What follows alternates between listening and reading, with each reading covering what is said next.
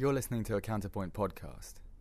This is a recording of a panel debate that took place on September 7th, 2010, at the launch of Culture and Class, a pamphlet written by John Holden and published by Counterpoint. Welcome and thank you very, very much uh, for making it here tonight. I think I have to say, first of all, I'm incredibly impressed that so many of you turned up.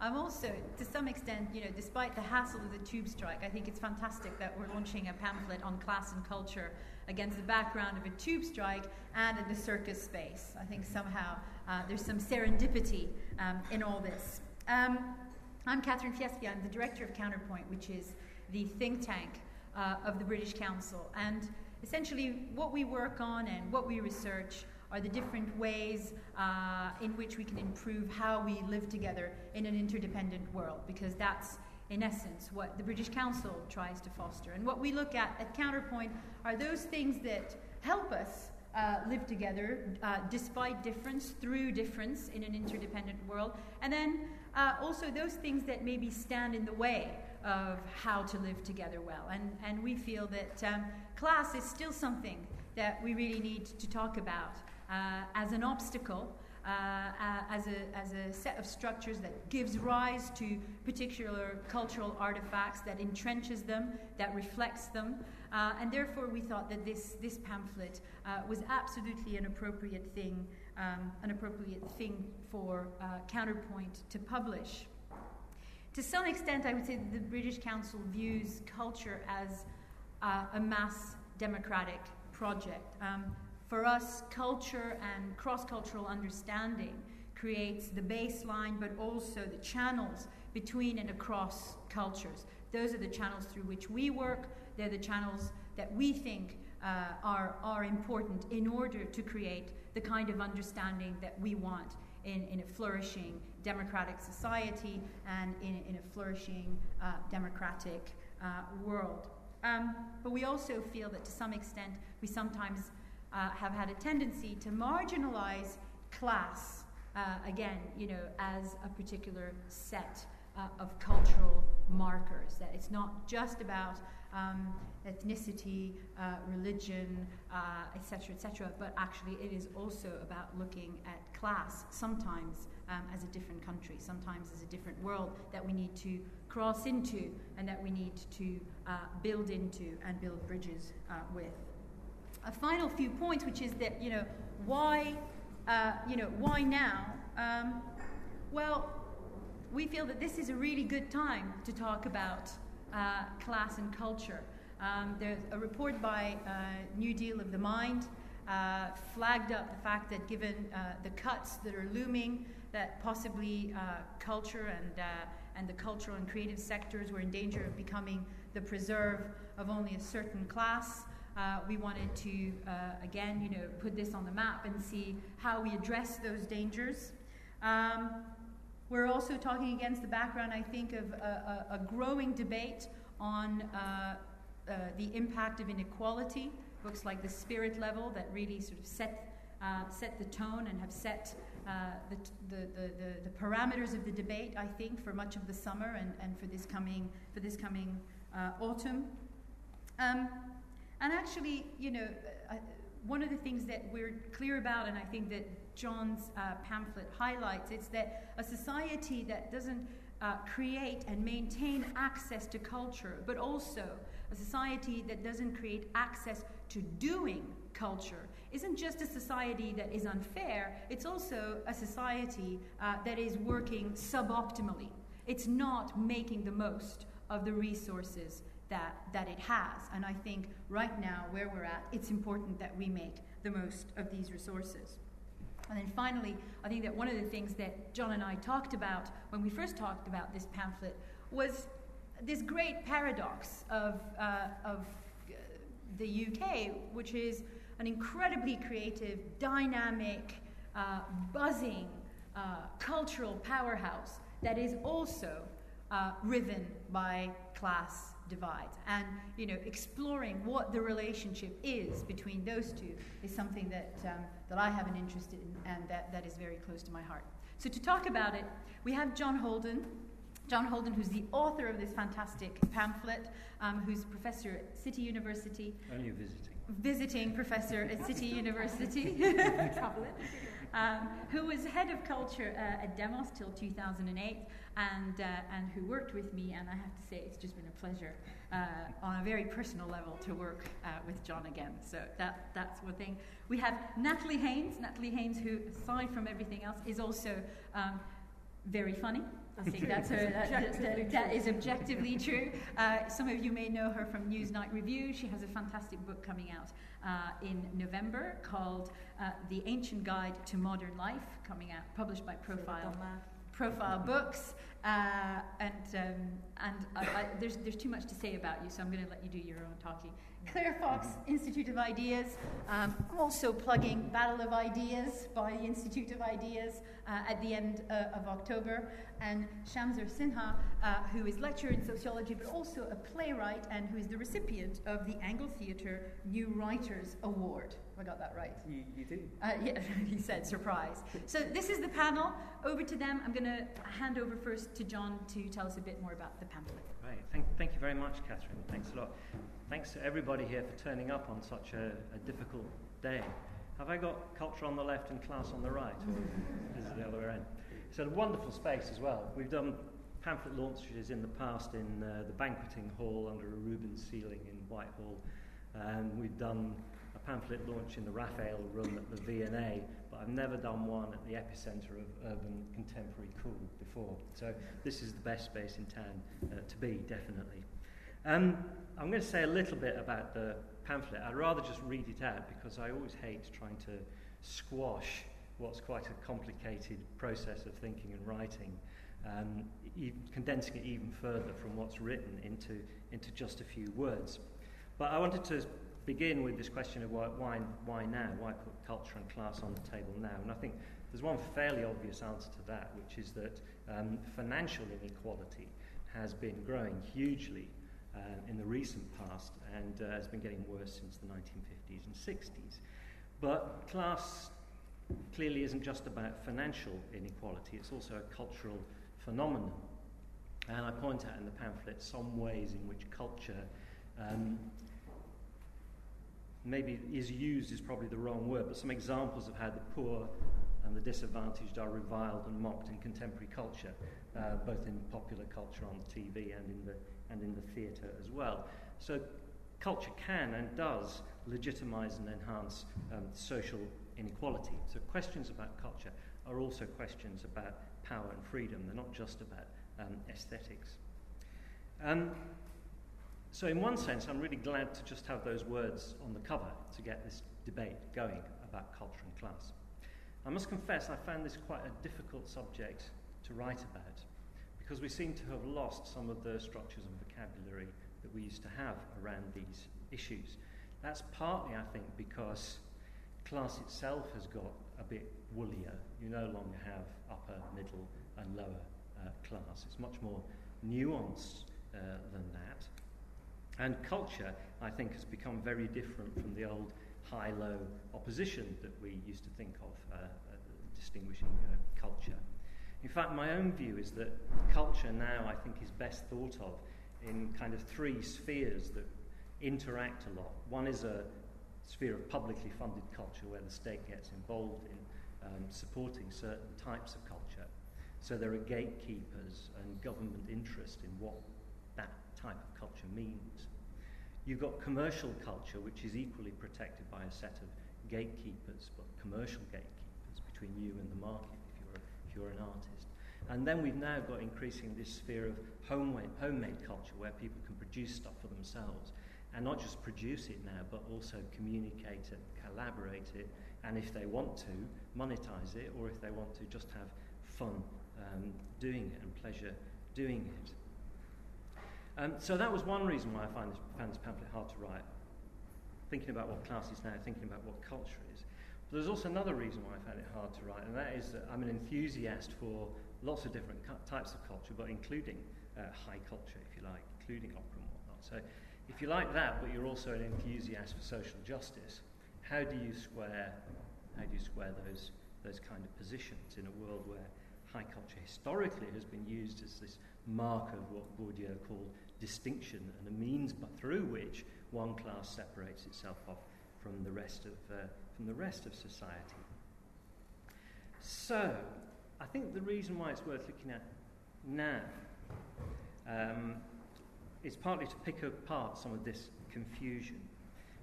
Culture and cl- social class are clearly not as aligned as they were at the individual level and at the level of society as when Bourdieu was writing about uh, distinction.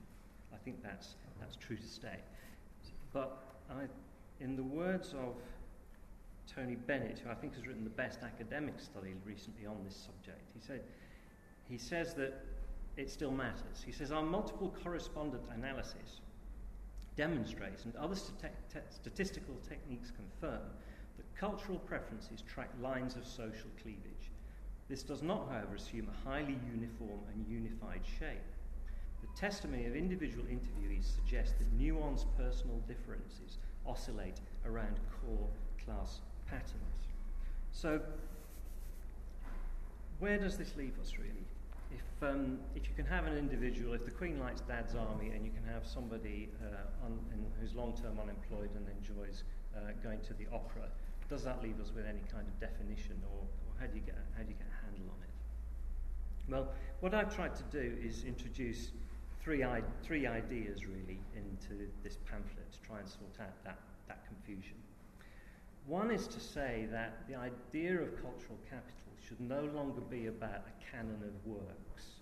It's not a set list of either cultural forms or historic forms. Cultural capital instead is really a set of capacities. It's your ability to deal with uh, culture of all kinds that you encounter. So that's your history, that's your locality, that's the planet you uh, live on, that's the culture of the past and the culture of the present. Second big idea, I think, is that it's really important that culture should be a mass democratic project, not something that's decided by one part of society and foisted by that part of society, which is usually socially privileged, onto the rest of us on behalf of us all. It's wrong for those decisions to be taken by one social group.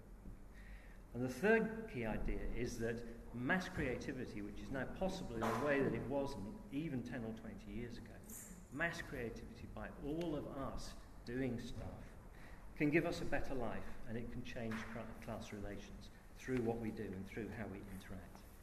And I'm not talking here about economic relations, really. Oh, and you talking about creative industries. I'm not really talking about that. It's part of it. But it's much more about kind of releasing the human spirit. And releasing the human spirit will, I think, start to, uh, um, to, to challenge some of these class barriers. Is that a utopian prospect? I don't know. I think maybe now we have it within our grasp uh, to take culture and put it at the centre of life in a way that it hasn't been. It's always been treated as rather peripheral uh, by, uh, by politics and society. But it seems to me that we now all have within our power uh, to express our creativity to communicate it with others.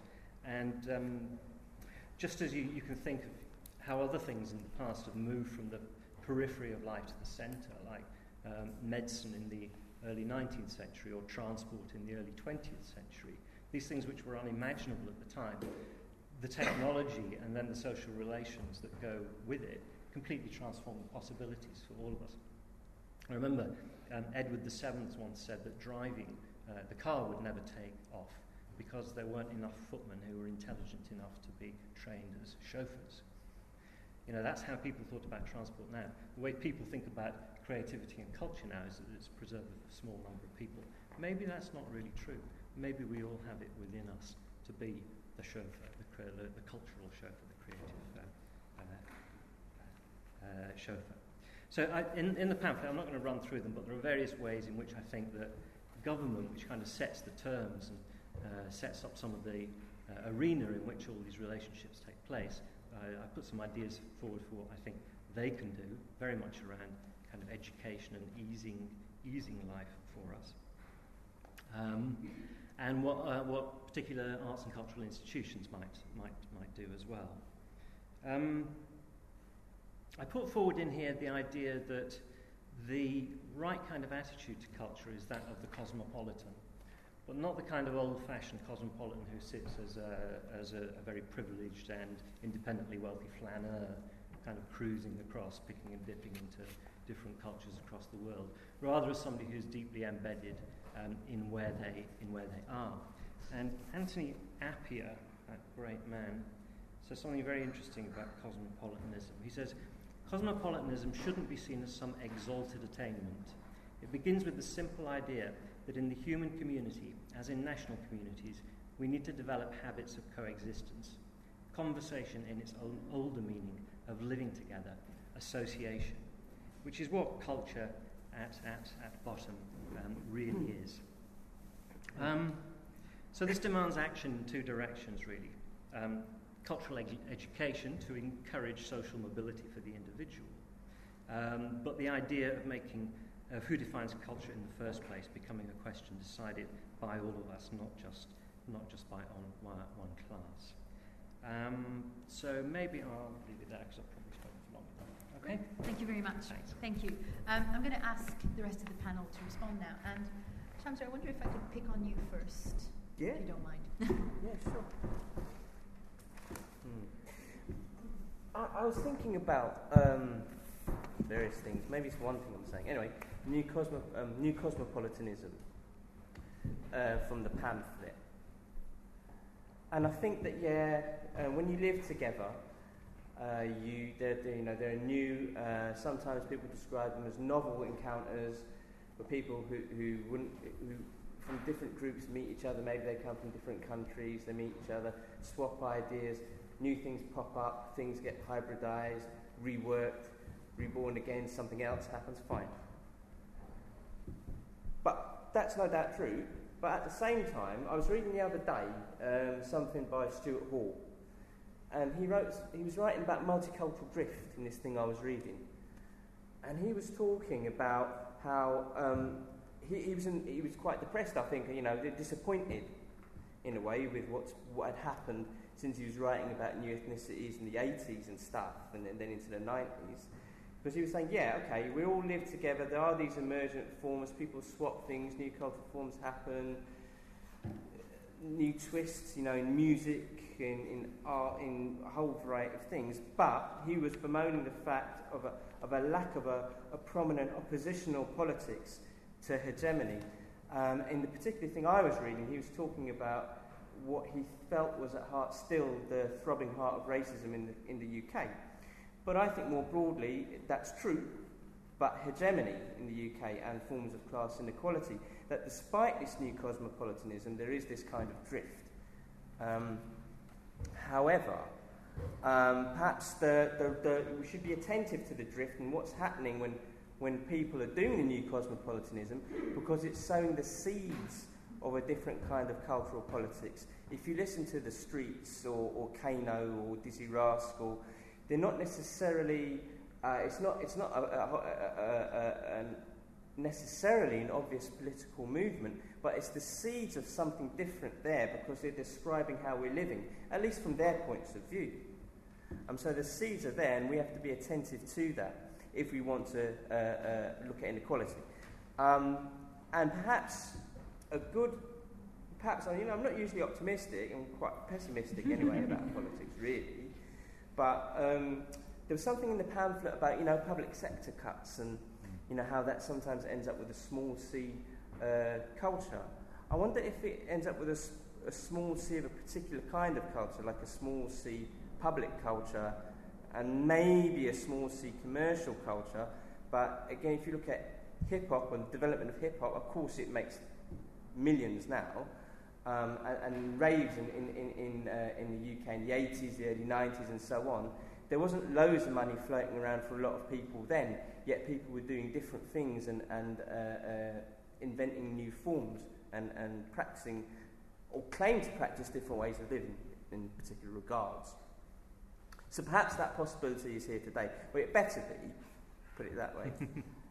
um, and the other, there was another thing I was picking up on was um, uh, you mentioned it in slightly different words today. You probably mentioned it at different times in the pamphlet, actually, but, but you know about um, how our cultural taste is becoming individualised. I think that in today, um, in your talk, the talk that you gave, perhaps it was in relation to, like, you know, how culture and class are not so aligned as, as before.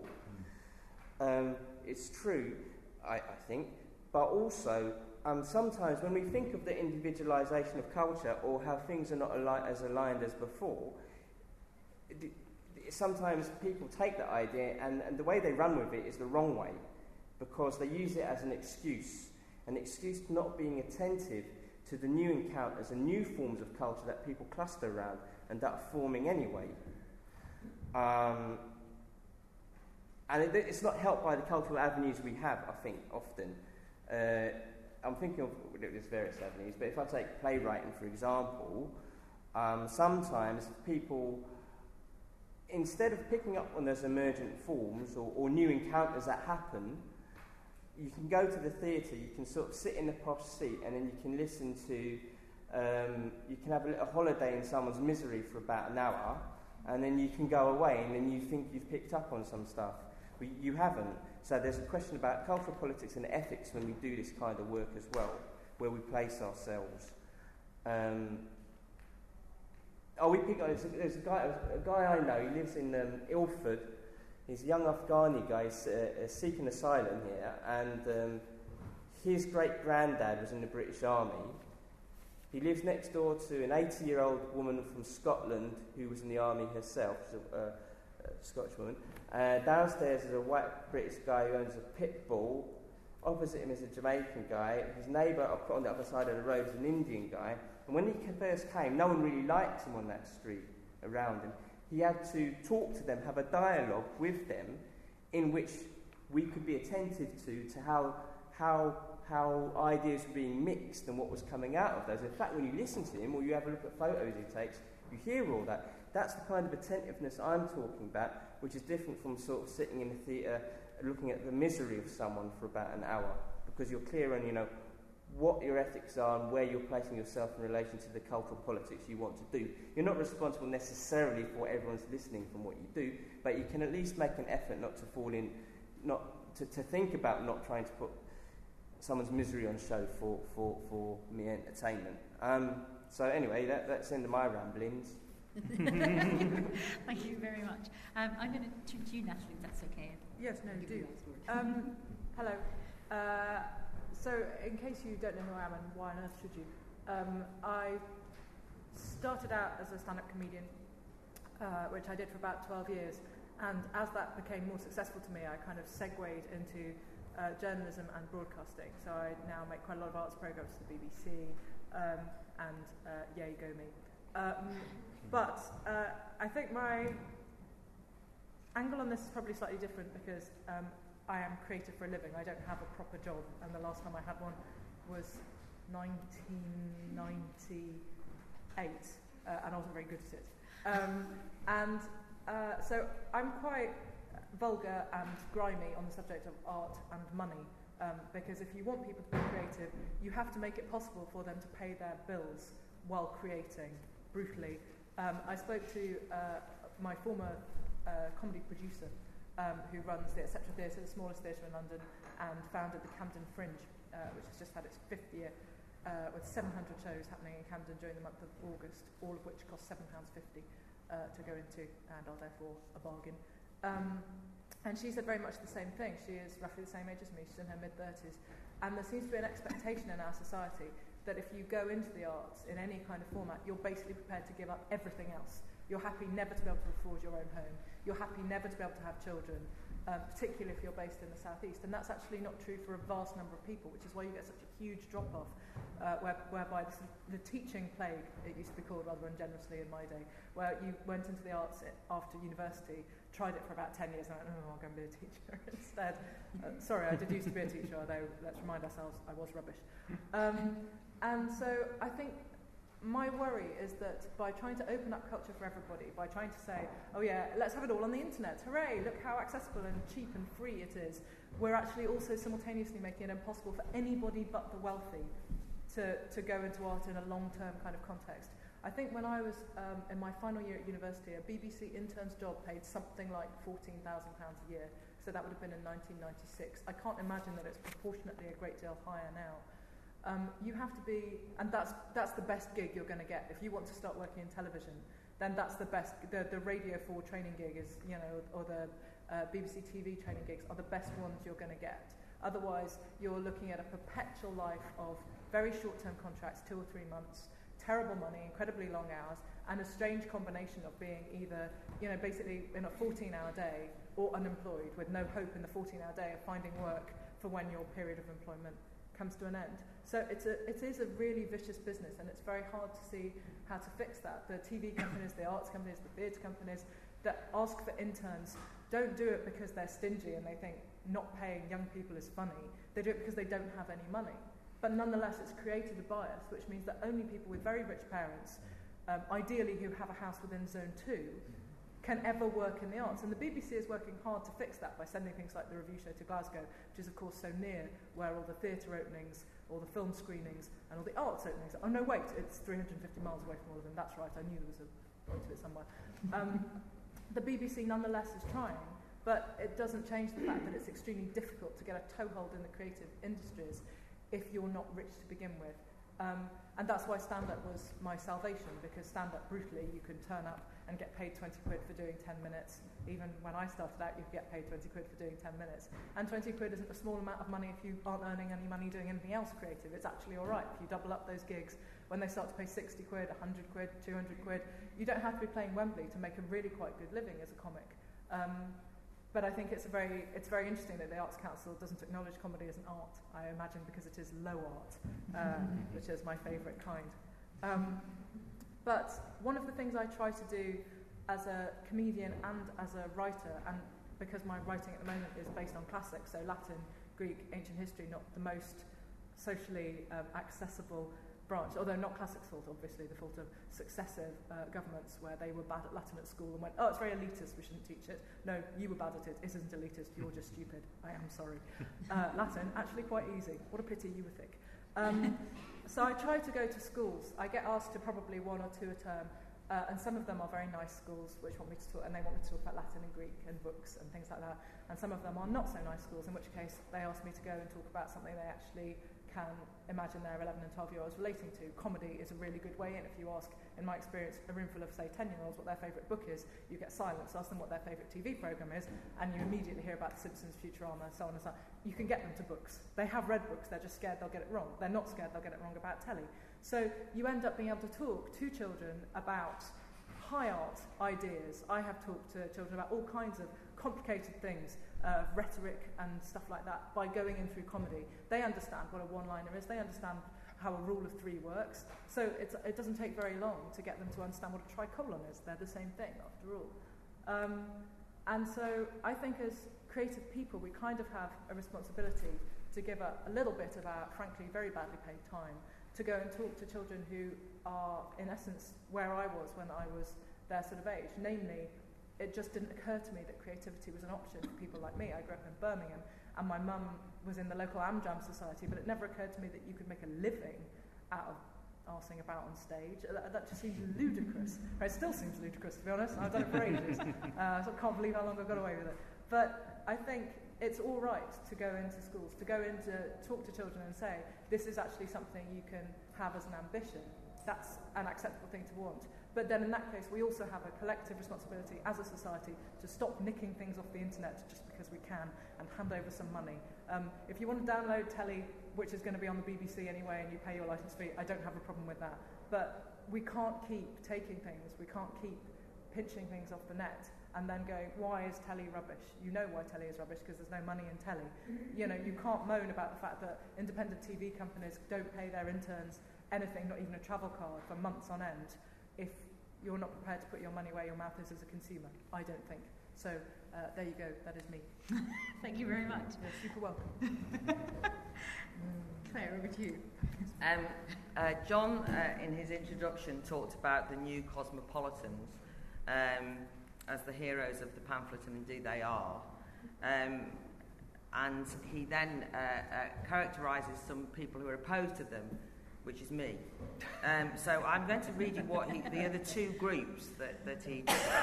One, he talks about cultural snobs, a small but still influential group. They're typified by not only their allegiance to certain art forms and periods, but by their insistence that only the already educated should enjoy them. So it's very hard for me to say, oh, I agree with that, because he then goes on to quote Brian Sewell. Um, so you immediately think that's me finished. But actually, um, despite that, I know that I actually have some sympathy with uh, people who he characterises as cultural snobs. Um, uh, it, there's a quote from Mark O'Neill, the former head of arts and museums in Glasgow, who I've in fact debated on many times. We don't agree on much. So, uh, Mark, Mark O'Neill says um, that he maintains that critics want to restrict access to the meaning of the works to those who are already knowledgeable. But I think that what is in danger of happening if you over lampoon the cultural snobs is, is that you actually end up demonising the knowledgeable and you end up suggesting that knowing something or being a connoisseur or being an expert is somehow the same as being Brian Sewell, or that somehow it means that you want the elites to be kind of cast out of polite society. And he even goes on to say that the problem with cultural snobs is that they're against such ideas as access and outreach. But the terms access and outreach are very political terms. And I object to being told I'm not allowed to discuss them, or in fact look at how damaging they've been to the arts without it meaning that I'm suggesting that we put up the barricades of the museums and don't let the oiks in. Um, access and, uh, uh, and outreach are, are actually not uh, just as the words describe them. But there's a kind of slightly kinder description of the neo mandarins, who are the second group. They are, uh, the position of the neo-Mandarins is different from the cultural snobs because these people are cultivated and are cultural enthusiasts who wish to share their enthusiasms with others. And they believe it is patronising to assume that anyone is incapable of understanding and enjoying culture and they're keen to educate them in high culture. And to a certain extent, that's sort of my position, uh, for which I make no apology. So I, I've kind of got a series of questions for John. Um, I fear that um, one of the things that, that, that you say that the, the, the Mandarin sphere is, is losing the possibility of the arbitration, of their arbitration of an understanding of quality.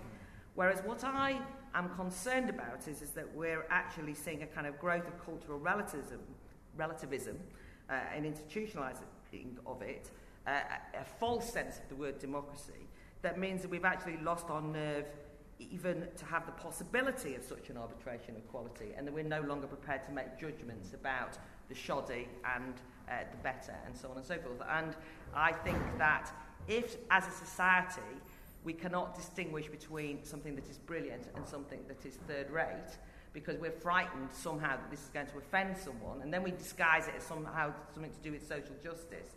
We're doing the working class a disservice for a start off, um, and it's not doing anyone any good. I fear that the cosmopolitan definition of culture in the pamphlet is so broad that it ends up being meaningless.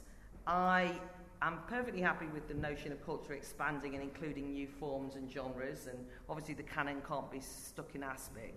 But I want those forms to be pushing because of their artistic excellence to get in. That's a kind of highly dynamic thing. My fear is that what's happening is, is that we're almost like throwing open the definition of culture because we don't actually believe any longer that the uh, working classes or the masses are capable of getting high culture. So we therefore say, well, they can't get that, Therefore, we broaden out culture so that everybody can say that they get culture and is involved in culture. And it strikes me as being an entirely conservative imagination, not uh, very aspirational. I don't see that high art has got anything to do with class.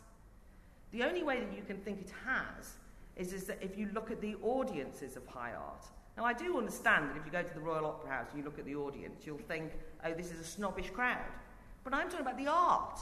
What is snobbish about art, any art, right? There is no such thing as a class ridden art. It's art, and it should talk to all of us, wherever we're from, whatever background, and so on. That's my uh, cultural enthusiast bit.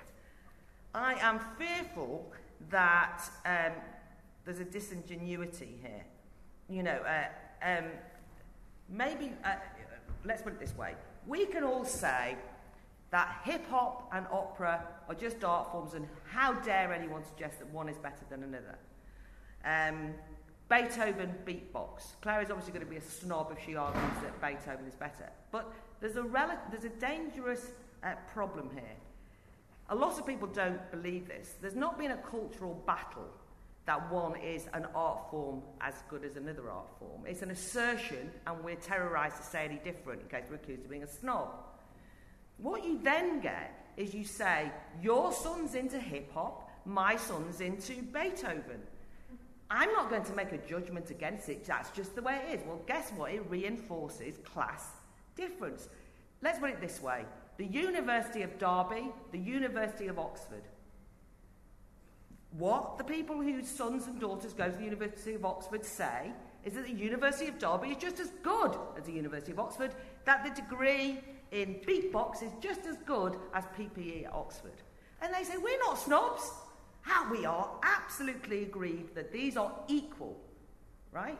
And of course, everybody secretly is going, dun, dun, dun. it's not true.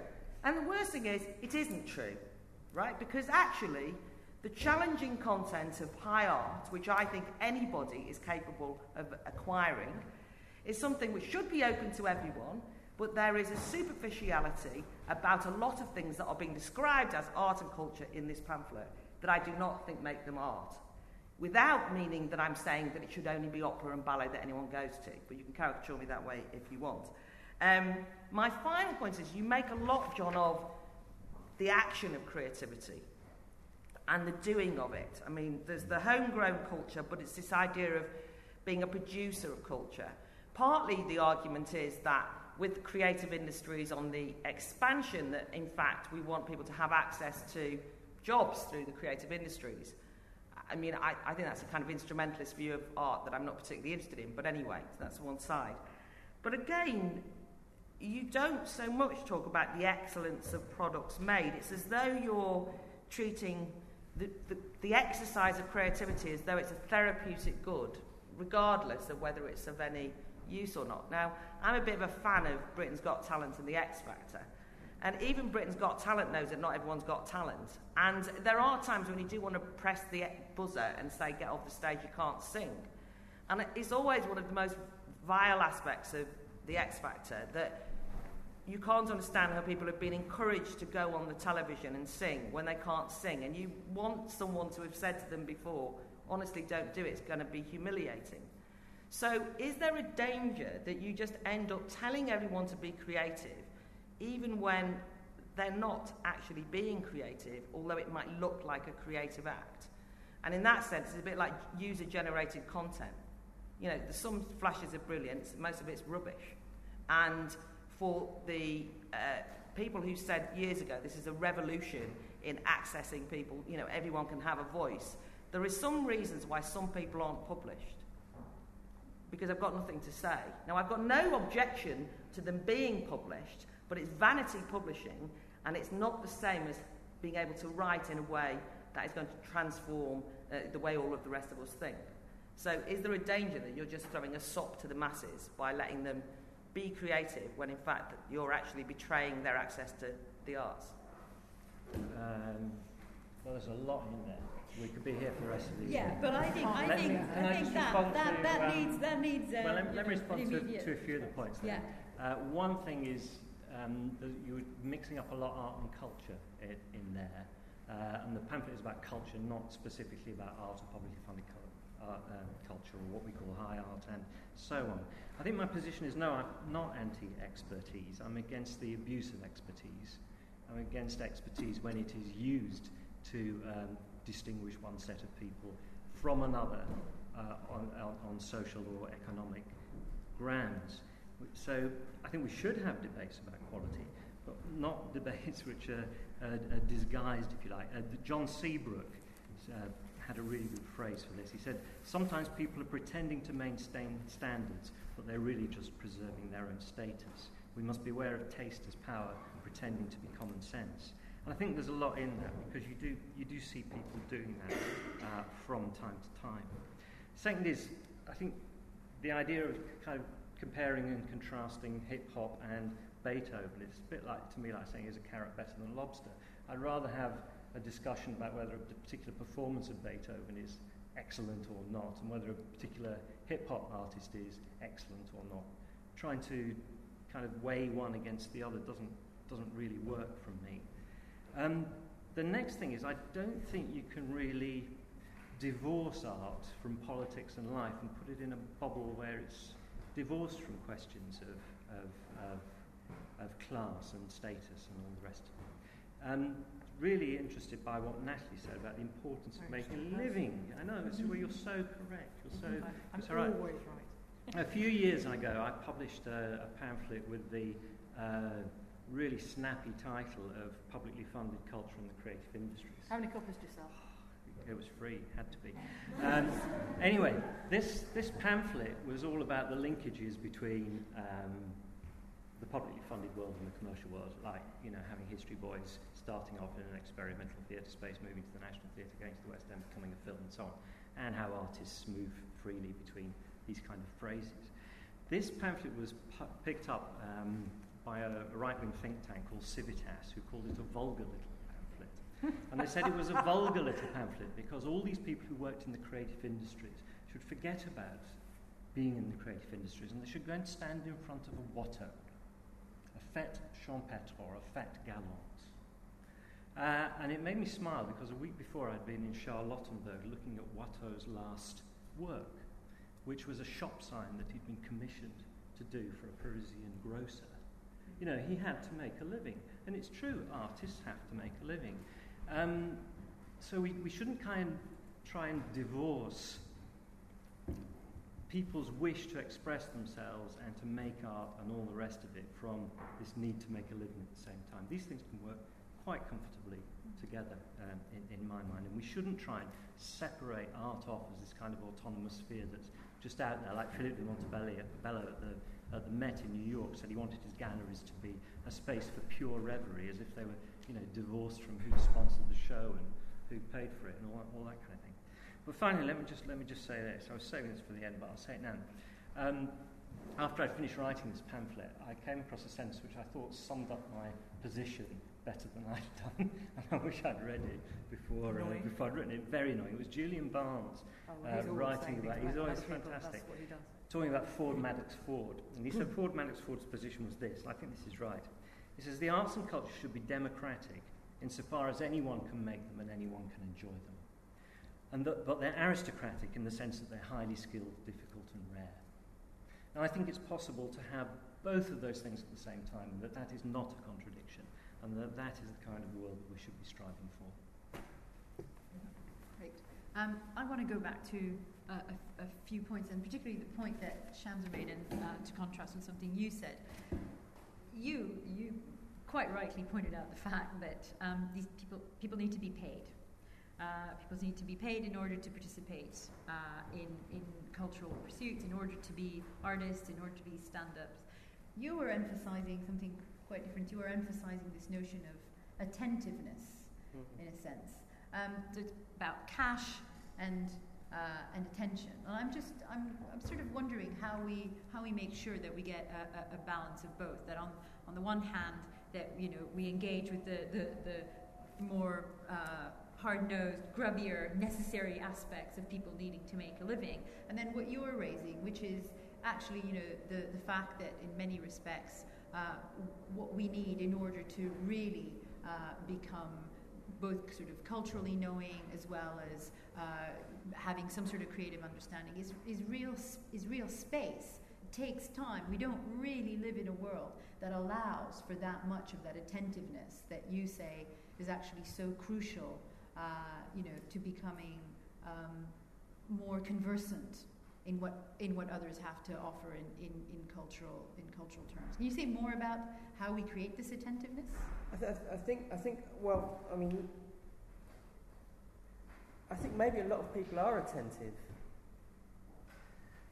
Create the space. For Maybe, yeah, m- maybe people have uh, conversations with each other. When I was talking about this guy, and I gave one example, they're listening to each other, having these conversations about, you know, um, how this, I won't say the guy's name, how this guy's uh, great granddad was in the British Army, and then the, the, the woman from Scotland t- talks about how, how she was in the army, and then what they think about armies and fighting and so on. So they're already listening. It doesn't mean to say that, that they're all going to write plays or make music or do anything like that. But if you're going to be an artist, and you're in, you're that's the you know you and and you maybe you're writing a book or a play or I thought TV program whatever. Um, if you're listening and picking up on those conversations, maybe that's what you have to do. Now, and and and uh, I think I think you were talking about how it's easier to get into particular forms of art if, if you've come if you've got a bit of money. Maybe your parents live in Zone Two or something like this in, in London, and and maybe maybe that's true. Maybe that's why there isn't that attentiveness because the people who would pick up on it or things like that, maybe they're living in Bow. Maybe they don't have the time to go around with a notebook. Maybe, God They've forbid, they don't live in London at Burger all. King. Imagine that.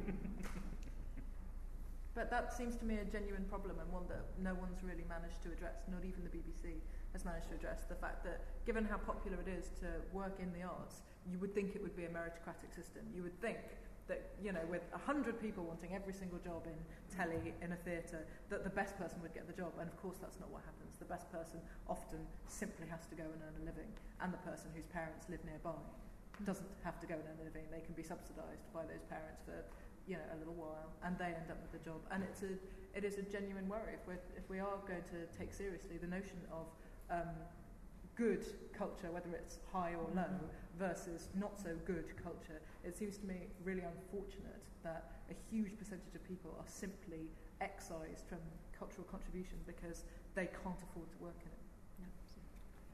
Yeah, um, well, I suppose I'm quite torn on this. I mean, I, am quite interested in, in John when you say your response was that artists have to make a living, and I think that's true. Although, I mean, I was actually quite surprised that I think it's at the start of chapter four when you kind of quite savage on commercial art in a way that I thought was actually verging on snobby as it goes.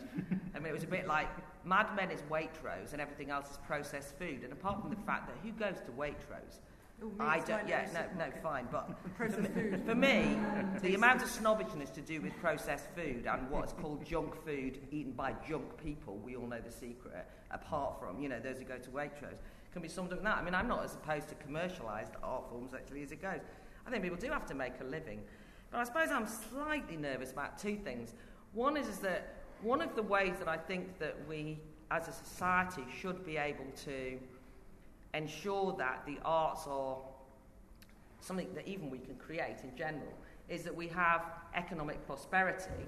And at the moment, there's quite a lot of antagonism to economic prosperity. I mean, I don't just mean the recession, and in fact, the spirit level, and a lot of the politics associated with the spirit level and happiness and so on, is implicitly quite um, hostile to economic growth and economic prosperity. For me, economic growth and economic prosperity are absolutely necessary in order to give us the time and the leisure to have time to reflect and contemplate and be artistic. And I don't mean being commercial artists, I mean to appreciate the arts and be artistic on the one hand. But I'm also slightly nervous about the notion that if you're poor, you can't get the arts. I mean, on the one hand, I can understand that, you know, if you're poor, you might not have time. But the history of working class emancipation over many years is that because people were poor, it didn't mean they were stupid, and it certainly didn't mean they didn't have aspirations. And in fact, the British working class often, historically, taught themselves to read in hedge schools so they could read great philosophers and great arts. It wasn't that they were kind of doing it so that they could access rubbish. And that's what I mean about a kind of underestimation of the capacity for people. Now, I, I don't think that aspiration exists more broadly, but I don't think that's only amongst the poor.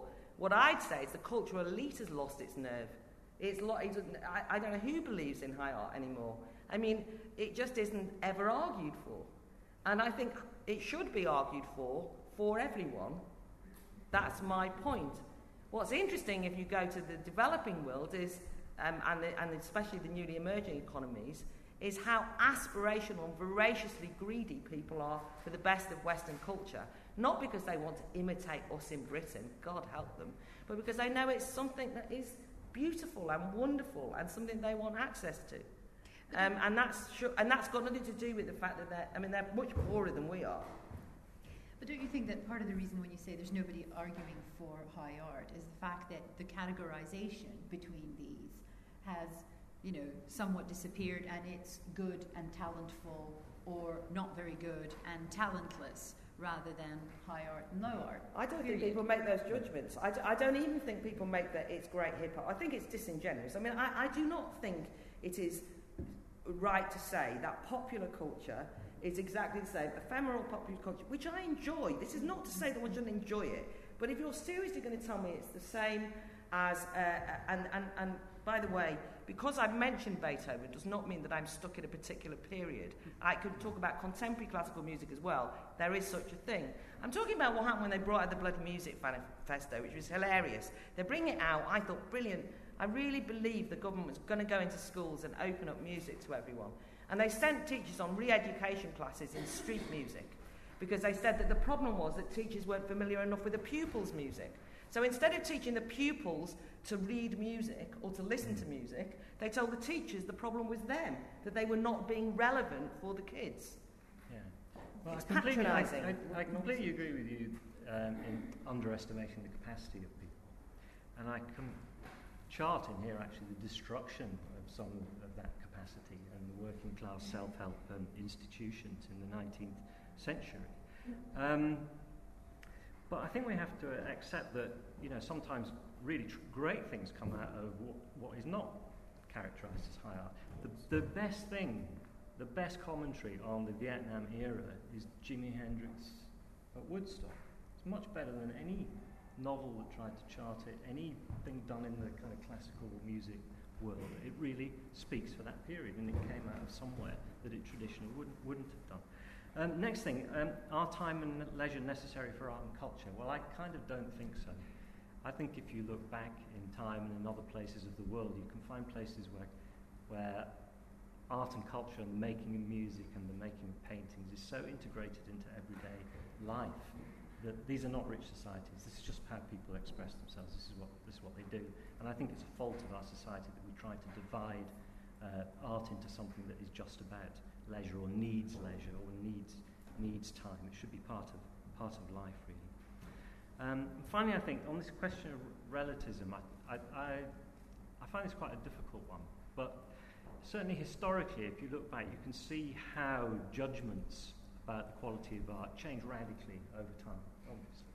I've, I've just been reading um, quite a lot about garden history, and you look at the notion of the Gothic, um, excoriated by Anthony Ashley Cooper, Lord Shaftesbury in 1720s, 1740s, or whatever it was. You just bear it. It was absolute rubbish, barbaric.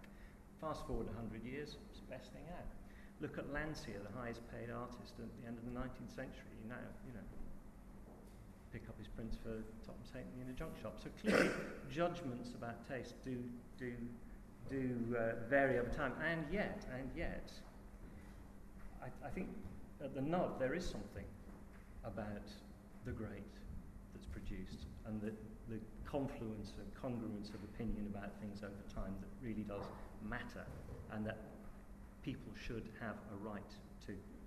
Thank you. Thank you very much. I'm going to ask each of you to, in one minute, essentially, uh, wrap up. I'll start this way, but I'm going to save you to have the last word. Um, I was thinking about um, how the political is subjective anyway, and when we try to win power, we, we, that's when we try to make our politics normative. So then I think we should talk about these different art forms because that's where the debate lies. That's we can uncover much about equality and much about inequality by talking about why one thing is better than another thing. Why what is actually subjective, we're trying to win an argument and win their opinion around what we're saying. So that's when the, the you know the subjective and, and, and what is the I don't know the ontological truth, all this stuff starts to, to meld and break down. That's what we need to do. That's quite you know important politically. One confusion of the discussion is probably that class has lost its political meaning in recent years and that actually class has become a sociological category rather than a political one. The force of class was, and when you said it was a working class party, people quaked as it happens. Uh, class hatred had real power and purchase behind it. Now it's kind of like we're talking about a kind of category of identity, and there's something rather uh, difficult about that. I want the arts canon to, moving on, I want the arts canon to open up, but for artistic reasons, not as a Trojan horse for social equality. I think the danger here is that the arts are being used to do something it's inappropriate to do. And I do not think there is anything democratic about the arts per se. Um, I, you know, genius is not fairly given out. All right, I could practice the violin for a very long time, and not a lot would happen. Um, I, I, I, however, I might, you know, I might be kind of, you know, it might be a pleasurable, personally pleasurable thing to do, but I'm never going to be a great composer. And, and, and, I, and I think we can live with that. I think we want to aspire to the greats, but we can't all be the greats. And so I think we get confused when we muddle the two things up. What I think we are in danger of doing when we talk about democratic art is art by plebiscite, it's the destruction of art, and what's more is it's insulting to the demos. Uh, ordinary people do not need art opening up in that democratic way, in that way. They simply need to be given access to great art. Great, great art. That is the entitlement of everyone. Let's just do that for them without patronising them on the way. Okay. No, wait, you're not. No, I'm not. Patience, patience, patience. Um, I would like to come back to your very last point, for my very last point, which is to sort of say, um, I'm really glad that it, it, struck you, the idea of going and talking about comedy with children. Um, I hope that it isn't patronising, uh, talking to them about, for example, Michael McIntyre, a man whose work I simply couldn't rate lower uh, were I to try. Um, so long as at the end of it they also know something more about Aristophanes, I vote that as a win. I should point out they won't know anything about Plautus from me. I can't bear Plautus, absolute rubbish. Aristophanes, Juvenal, the first great stand-up comedian 2,000 years ago, hello, quite cool. Um, yeah, all kinds of other bad things, racist, sexist, uh, anti-Semitic, uh, I mean just everything bad.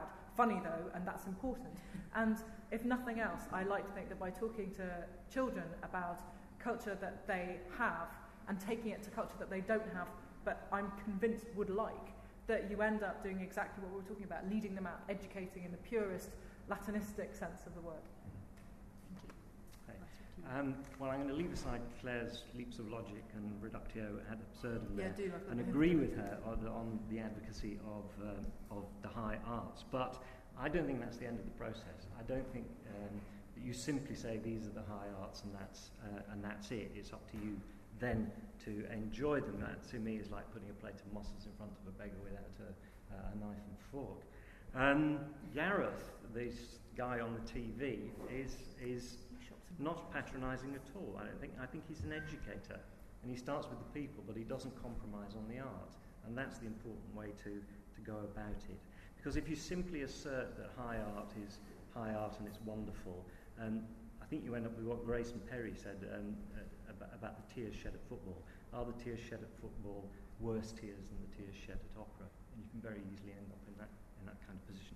Let me just read the last paragraph of the uh, pamphlet to sum up. In a modern democratic society, the ability to understand and engage with the rich variety of cultures that everyone encounters is a precondition to being able to play a full part in contemporary life. A lack of cultural confidence places limits on social mobility. But more importantly, the capacity to express oneself culturally is a mark of freedom and an exercise of power. If culture is to help break down class divisions and inequalities rather than reinforce them, then culture itself must be created by everyone and for everyone. Thank you. Thank you.